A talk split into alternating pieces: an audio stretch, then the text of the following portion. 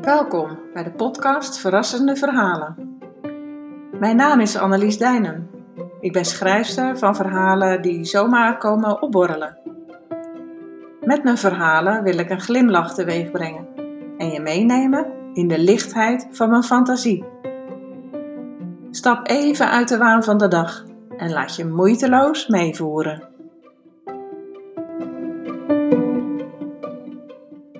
Je luistert naar aflevering 12, Storm op Zee. Vanmorgen slofte ik na het opstaan nog wat slaperig in het halfdonker richting de trap om het alarm eraf te zetten. Dat dagelijkse ritueel kan ik op de tast, zonder bril en zonder van de trap te storten. Rustig en geleidelijk ontwaken, daar houd ik van. Maar vandaag liep het anders. Halverwege de overloop maakte mijn linkerslof een vreemd geluid. Bij de volgende stap deed mijn rechterslof hetzelfde. Het drong nog niet tot me door wat dit betekende, zo half in slaap en in het donker. Ik tastte naar het lichtknopje en daar stond ik, barend in het licht, midden in een meterslange plas water. Ik kan je verzekeren, je hebt geen idee wat je overkomt als je nog deels in dromenland bent. Het gaat hier niet goed, riep ik naar de badkamer, waar mijn lief intussen aan zijn ochtendritueel begonnen was. Waarschijnlijk klonk ik nogal benauwd, want hij kwam meteen aangerend. Mijn held, hoewel nog niet eens op sokken, gewapend met een tandenborstel.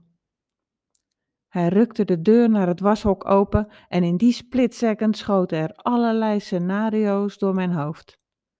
De slang van de wasmachine gebarsten, het water klotsend tegen de plinten, de cv-installatie ontploft terwijl wij diep lagen te slapen.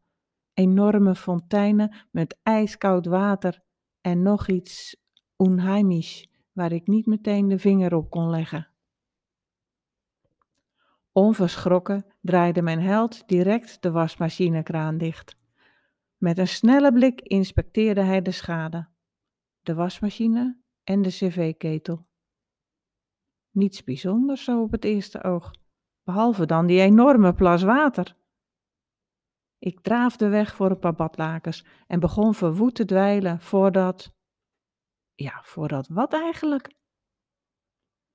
Voor dat onheimische waar ik een minuutje eerder nog niet de vinger op kon leggen, dus. Storm op zee. Mijn brein was sneller dan ik me dat kon realiseren, teruggekeerd naar een moment in het verleden, zo'n jaar of 25 geleden. Ik stond beneden te koken en intussen zat onze jongste koter lekker boven in het bad te spelen. Het eten was bijna klaar, dus ik liep naar de hal om te roepen dat het tijd werd om eruit te komen. Maar daar kwam ik niet aan toe. Wat doe je? schreeuwde ik ontzet. Het water gutste langs de muren van de hal en langs de trap. De lamp aan het plafond leek wel een moderne stortdouche, die volgens mij nog niet eens bestond toen. Water en elektra, dat wist ik zeker, gaan absoluut niet samen. Gevaar! Ik snelde naar de meterkast om de stroom uit te schakelen, voordat mijn kind geroosterd zou worden. Intussen antwoordde van boven een vrolijk en onschuldig stemmetje vanuit een totaal andere wereld. Oh, storm op zee, kom je ook? Alsof het de gewoonste zaak van de wereld was. Ik haastte me naar boven en daar zat ze, in een nog slechts halfvol bad. Handjes stevig om de rand geklemd, met haar bipsje heel hard heen en weer te schuiven om zo stormgolven te maken. Hoewel deze traumatische gebeurtenis niets te maken heeft met de lekkage van vandaag, sloeg mijn brein er meteen weer op aan. Water op onbedoelde plekken in ons huis betekent storm op zee. Grappig hoe dat werkt. Het duurde even voordat ik terug was in het heden en me realiseerde dat we tegenwoordig geen bad hebben, dat onze jongste de deur uit is en dat we geen houten plafonds meer hebben. We zijn veilig. Terug in het heden scheen ik met mijn zaklantaarn op de donkere weerwar van slangen, draadjes en afvoeren onder de cv-ketel. Een tot op dat moment onopgemerkt sifonnetje leek de boosdoener te zijn en liep zachtjes over. Na negen jaar zonder welke vorm van aandacht dan ook, was het gaan muiten. Raar?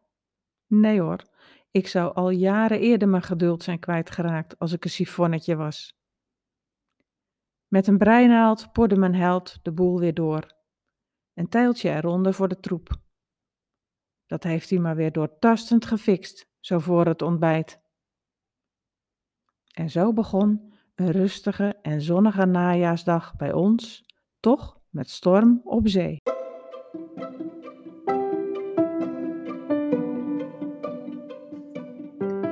Je luisterde naar een aflevering in de podcast Verrassende Verhalen. Verhalen geschreven en verteld door Annelies Dijnem.